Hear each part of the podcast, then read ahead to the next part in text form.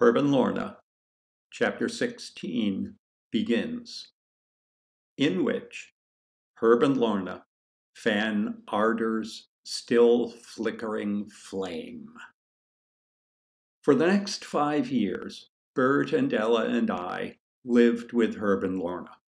The automobile business entered a boom period right after the war. Business was brisk at Babbington Studebaker, and Herb was able to get Bert a job there in the service department. He and Bert left for work together every morning and came home together every night.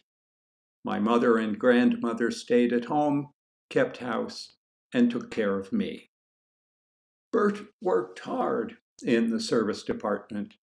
He and Ella opened a savings account at the Babbington Five Cents Bank, and each week they put a little something away for the house, which is to say, the house that they hoped to have someday when Ella and Bert and I could afford a place of our own. Because Bert insisted on paying rent for the rooms that we used and contributing three fifths of the cost of food and heat and all the other expenses of running the menage on No Bridge Road, despite Lorna's calculations of the true, accurate, much lower percentage of those expenses that the three of us represented, the savings account grew slowly, far more slowly than Ella's yearning and disappointment. Bert took on a second job, working evenings and Saturdays at Speedy's Reliable Service, the garage across from the police station on Main Street, the spot where Herb and Lorna had stopped to ask directions on the rainy night when they first arrived in Babbington more than 20 years before. This garage is, in my memory, a trim, exciting, happy place. It was the place where my mother and father and I spent our Saturdays. Because Bert came home late at night during the week, neither of us saw much of him then. Saturdays and Sundays were our only chance. On Saturdays, Speedy took the day off, and Bert was in charge of the station.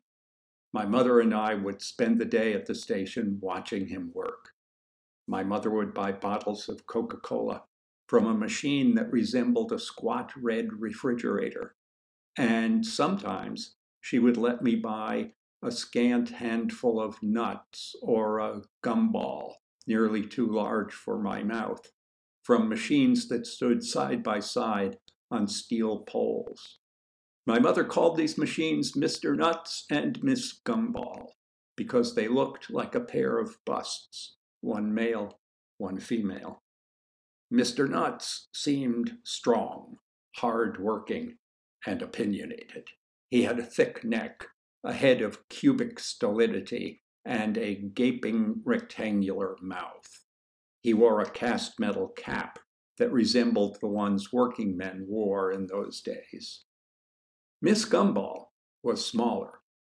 She had a slender neck, a spherical head, and a mouth shaped in an O of surprise. Her head was filled with a riot of colored balls. If they'd been able to speak, he would have groused and grumbled, and she would have been light-hearted and witty. I remember well the sounds and smells of Saturdays in the garage. And because the days I spent there were so uniformly pleasant, I developed a lifelong affection by association for the odors of gasoline, brake fluid, and motor oil, and for the sounds of the bell that rang ching chang when a car drove over the pressure hose, the quite different bell that rang ding at widening intervals from the air pumps when someone was filling a tire, and the bell that rang bing, pause, bing, pause, bing with measured regularity when Bert pumped gas.